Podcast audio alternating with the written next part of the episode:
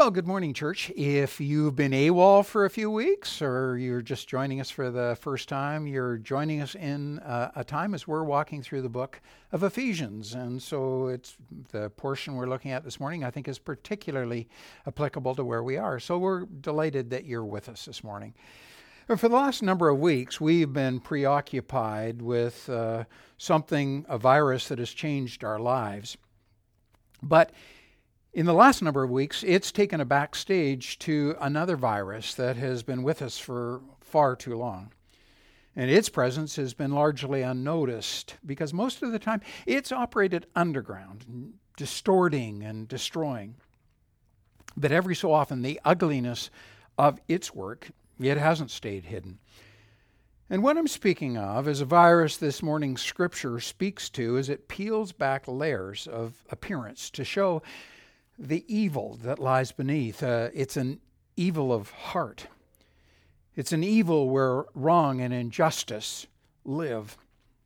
And it's from that heart that our thoughts are shaped and our actions are determined. And, and prior to this, Paul has encouraged us as, as those of us who are believers in Jesus, we've been given a new heart. And, and Paul is encouraging, so live out of that. live, live walking worthy of the life to which we've been called. Lives that are characterized by humility and gentleness and patience and love. And as Paul makes clear, this is far more than being nice people who do nice things. Rather, we are to be people who live under new ownership people who have been chosen and, and called by God.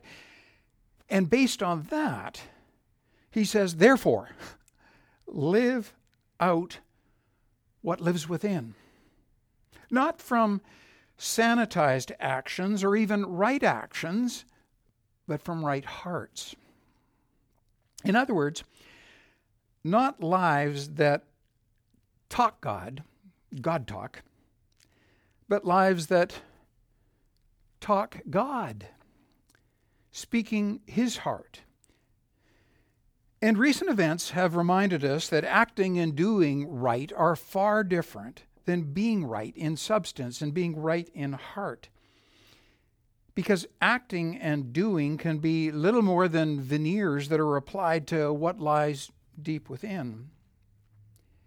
And if our well being is threatened and those veneers are just too easily stripped away, and when that happens, we have revealed to us attitudes and beliefs that identify sinful hearts. Hearts that justify and hearts that excuse, hearts that cover and hearts that hide, proud, self serving hearts, selfish hearts, where mine is more important than yours. But to be clear, those hearts aren't what others have their hearts. They're actually what Scripture tells us is our hearts, what resides in us. And as Christians, we are called to live out a faith that is far more than veneer thin. It's to be a faith where the Holy Spirit is given free rein to transform us at our core, where, where faith is, is given life and power to reflect Jesus' call a call that we are to told in Matthew 12 to love our neighbors as ourselves. A call, as Romans 12 tells us, that we are to prefer one another in love.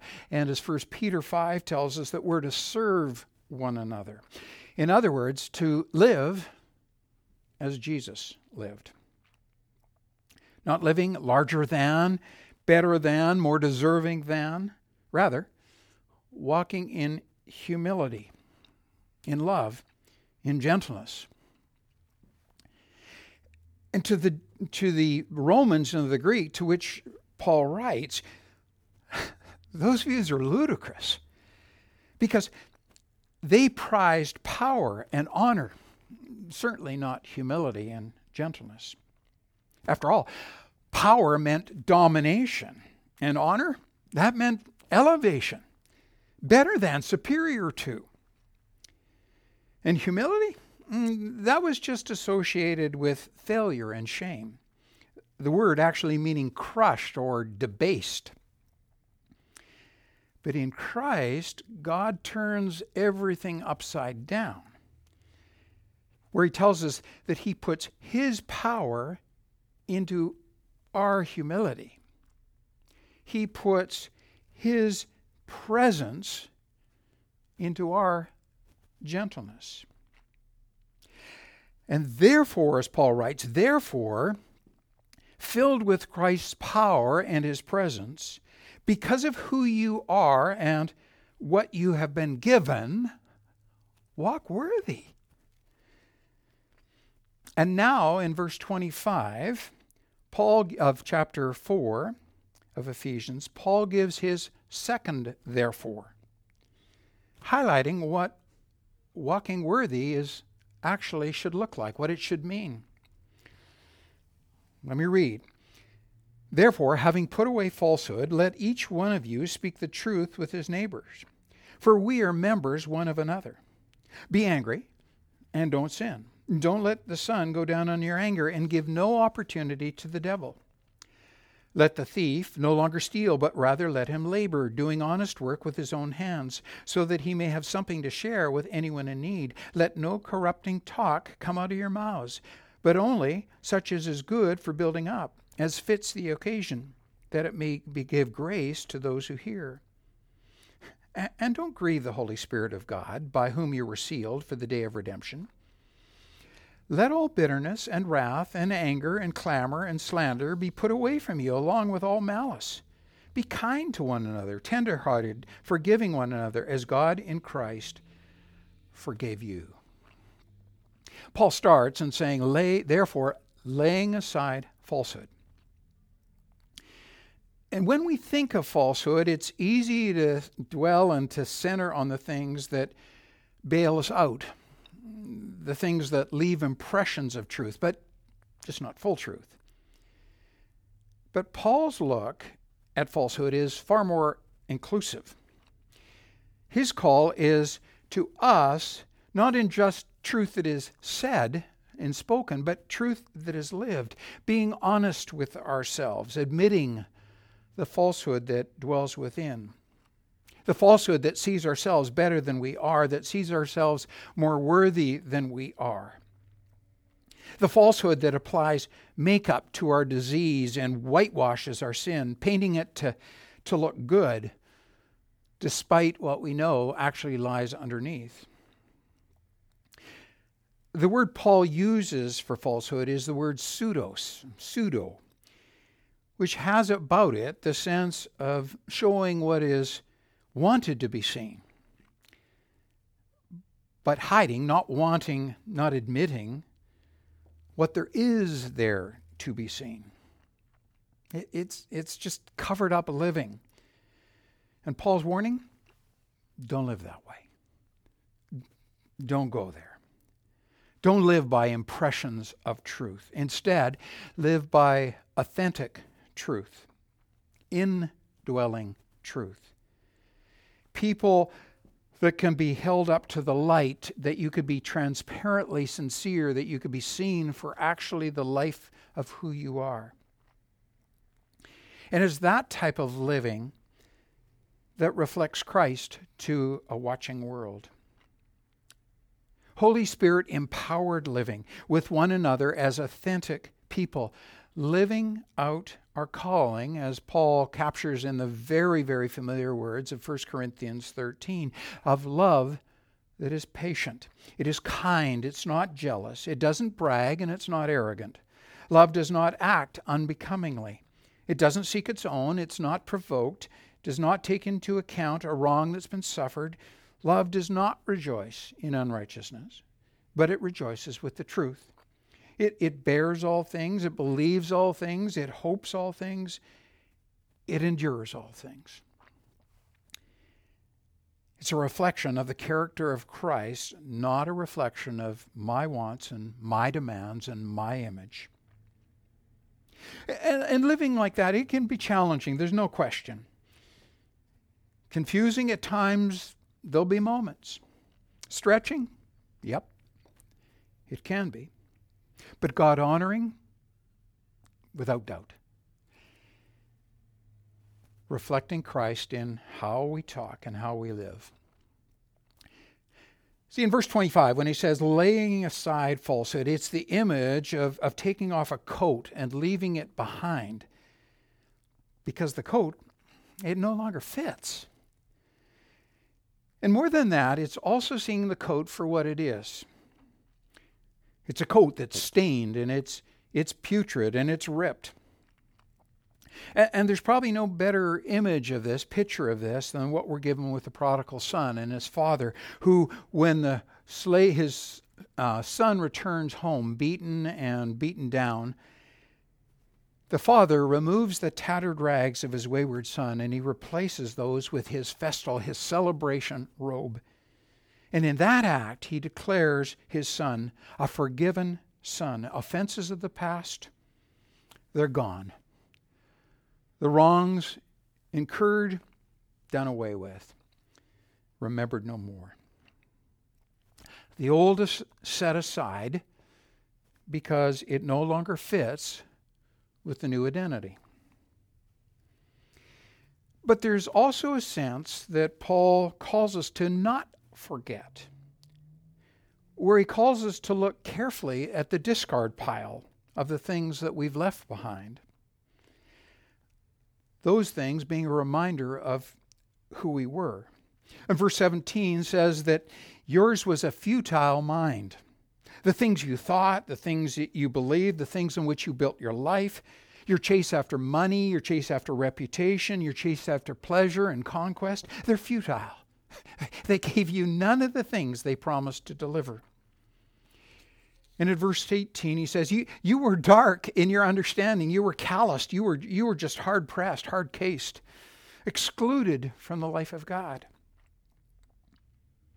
for, for some, that, that image, those words of being excluded from, from the life of God, that's, it's disturbing.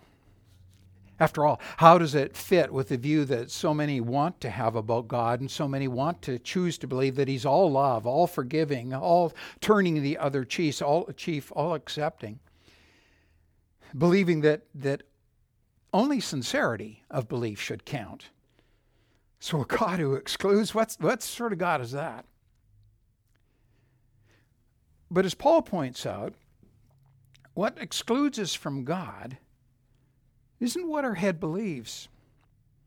It's not even in what our actions are, whether they be good actions or bad action. What keeps us from God is, a, is an unchanged heart. And his diagnosis of our heart is abundantly clear. He tells us in Jeremiah 17 that the heart is deceitful above all things and it is desperately wicked, desperately sick. Or Romans 3:10, there, there is none righteous. There, there is none. And all our righteousness is as filthy rags. So, as Paul points out, we are excluded by God by our wickedly sick hearts.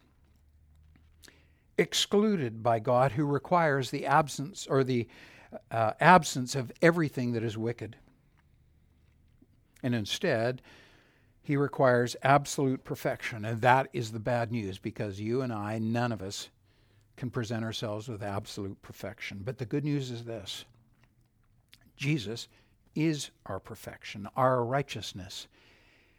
And in him, we've been given a new heart, a heart that God looks on and say, that is accepting to me. 1 Corinthians 1:30 says this, you are in Christ who has become for us the wisdom from God. He, that He is our righteousness and redemption. And that is positional righteousness, forgiven, declared not guilty in Christ. But Paul also wants us to know that it's not just enough to stand in righteousness. We are to be a people who live out that righteousness. So when Paul says, lay aside falsehood, he is saying, take off the grave clothes that you once wore. Lay aside every mark of possession of the one to whom you once belonged, the deceit that corrupts, the deceit that justifies, the deceit that destroys. And instead, Paul says, put on the new. And that means change behavior from a changed heart. The new that is given us in verse 15, where it says, Speak the truth in love.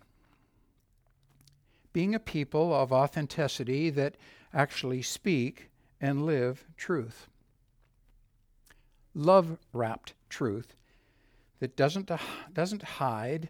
It's never a tool for battle. It's never intended to wound. It's a truth that heals. It doesn't hide. It doesn't deceive. Instead, it restores and gives hope. And along with putting on truth, Paul points us to a few things of note that we are to be very clear that we've put aside, to lay them aside, because these type of things tend to stick. Specifically, our anger, our stealing, and stealing both of things and stealing in time, in credit, in reputation, a variety of ways we steal. We usually think of them just as things we take. But when we steal our time that is supposed to be given to an employer or somewhere else, and the third thing is our tongue. And in verse 26, Paul starts, Be angry and don't sin. And the word that Paul uses for being angry is the word orgazo. And it means to be provoked to anger, to swell, like the rising of blood pressure. And Paul is speaking to the realities of life, what life brings, that there are things that will provoke. There are things that get the blood pressure going. There's the violations that are done to us, the things that have been denied us or taken from us, the things that cause us to be justifiably angry. And in the last number of weeks, we've been reminded of events that have set loose a tsunami of justifiable anger. Anger that has been lit by an event, but that has unleashed a uncontainable firestorm. And for some, the destructive aftermath of that event obscured what needed to be seen. That too long have been ignored, that many of us, we live lives of privilege, just oblivious to the pain and wrongs that others have endured we don't give a second thought to the places that we go. We don't wonder about what people may be thinking when they look at us. And for us, life is, is safe. But our experience is not something that is universally shared. Some come under scrutiny and suspicion simply because of color or look. Some are denied things that we will never know what it means to be denied. And some are treated despicably in ways that we will know, never know. I heard one uh, black man say that when he goes for a walk, he always takes one of his children with him. Not to protect them, but for them to protect him. Because in the context of being with his child, he is now seen as a father not a black man of concern. And the racism responsible for someone, someone having to live like this, it is evil. It is simply sin. And about these things, we should be angry. But because that's not been our experience, we haven't understood what things like that would mean. We haven't been angry we fail to understand the hurt or make sense of their anger. We haven't experienced their injustice. And so we haven't seen what was right there to be seen. And as a result, we haven't spoken out against the so many wrongs that have been done in the novel that I so loved, uh, the novel To Kill a Mockingbird, you're well familiar with the story of when Atticus is speaking to his young daughter Scout, and he says this uh, about a character by the name of Boo Radley in the story, and he says, You never understand a person until you consider things from his point of view. until you climb into his skin and walk around in it. And as wise as those words are, and they are, most of us will never walk enough footsteps to fully understand all the anger that lies beneath the years of injustice that these latest events have tapped into. But in our response, the things that should anger, Paul says, don't sin. Protest, yes. Correct, imperative, but don't sin. Use your fire to illuminate. Use your fire to bring heat, but don't let your fire destroy. But be careful. Do not sin is not our invitation to look at others and so easily judge what they're doing, their response, as sin. Rather, it's our call to see our sin, our words of abuse, our actions of payback, our ways to power over, our attitudes that judge, our actions that injure and wound, our silence that hasn't had words given. Those sins. So be angry and sin not. Why? Because we are to be controlled by a different master. Anger for what is wrong? Yes, but use that anger for good.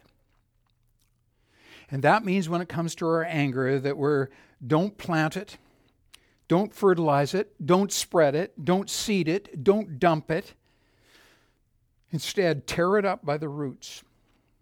Look at the soil of our heart and throw away everything that serves as a seedbed where sin is allowed to grow. To repeat, to be clear, there are times that anger will be present and won't be wrong. But the presence of anger does not validate sinful expressions of anger, quite the contrary.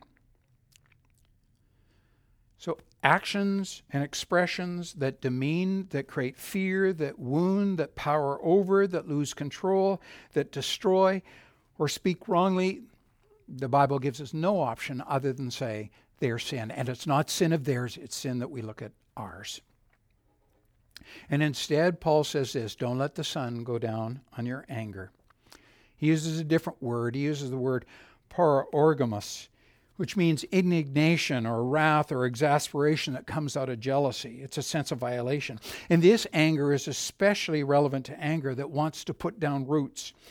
And those roots are a lot like the clover that keeps invading my lawn, spreading and establishing more roots, choking out what is good, and stealing the light and water that produce what is really desired. And God's solution is very clear give this anger the type of shelf life that it deserves step into our own lives as this applies. Deal with hurts quickly before the sun goes down, before roots become established and tentacles grow. Make things right. Keep short accounts. Don't lash out and don't play the silent withdrawal game. Instead, value and guard the relationships closest to us. Because the offenses held to, the wrongs done, the hurts given, they will only destroy. And some of us hold on to notebooks, real and mental, that are filled with the wrongs that have been done to us. But those books are killing us.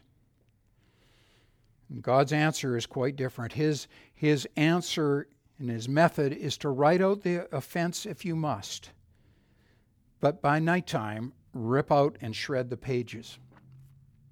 Admit your anger, don't deny it, and deal with it. See it for what it is, but don't deny it, don't bury it, don't collect it. Instead, forgive and then give your anger to God.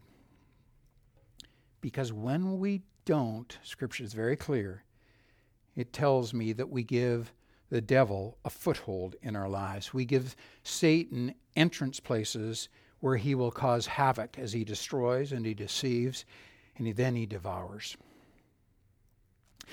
And the issue of anger is so important to Paul that he speaks of it repeatedly in this chapter. Because no doubt he knows its power to corrupt. He knows that anger in its many manifestations are evidence of the enemy who wants to set up home and establish spiritual strongholds. He knows that it has the power to destroy individuals and, and relationships and churches. It's also why he instructs within this guard your tongues. Let no unwholesome word come out of your mouths. And the word he uses is actually the word that means rotten or putrid. Don't let it come out.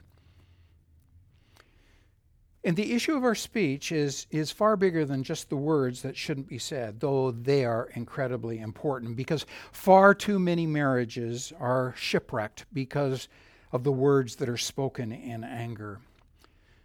And too many lives have become incredibly wounded, and in sometimes uh, term- injuriously so, by words that were spoken by a teacher or by a parent or by a supposed friend. Because those words tear down, they make small, they plant doubt, they, they seed destruction. But in this section, Paul is reminding it's not just the words that shouldn't be said, it's also the words that should be said. Words that are good for building up, building into the into the lives of others so that they can see Christ. In verse 29 points us in some ways this is part of what we have needed to learn from the outcries about injustice.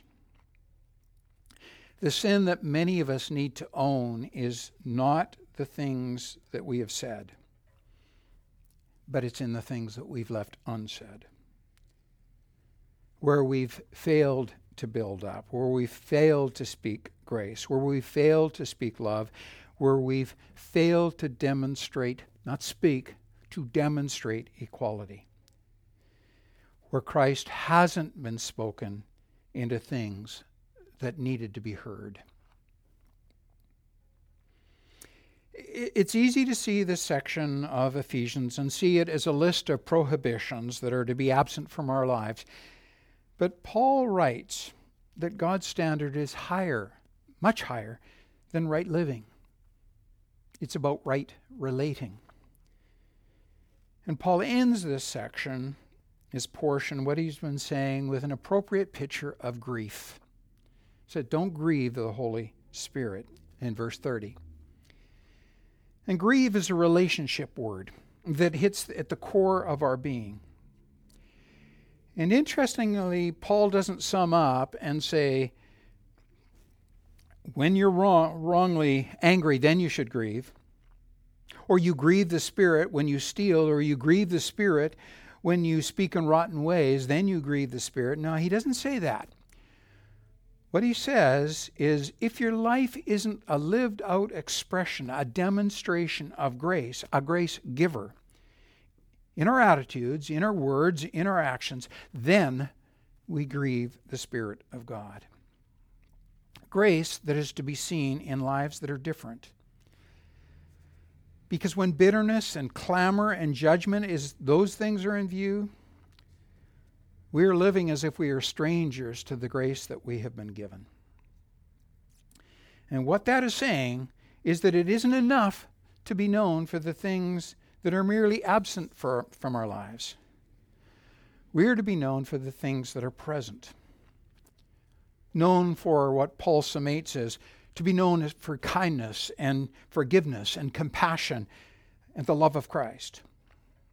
Which brings us right back to the beginning where we began in saying that we are to be a people who are right of heart people that do put away things, they do put away bitterness and wrath and anger, the word is thumos, the boiling up fury, going up in smoke. And it's a good capture that this type of anger comes from hell itself. Put away clamor, the brawling, the voices raised in quarrel and slander, the things that are said, the malice, the hateful feeling that we have that directs ill will to another. These things are always sin. Put away those things where what is revealed is far greater than the things not present. What is to be present are the things, the reflections of grace that God honors and values, that sees beyond differences and disputes, that models the truth of Christ living in us. The Holy Spirit chiseling away the things that distort and destroy as He forms and shapes us as God's workmanship, created in Christ for His good works. God's chisel, working Christ's life in us so that the world will see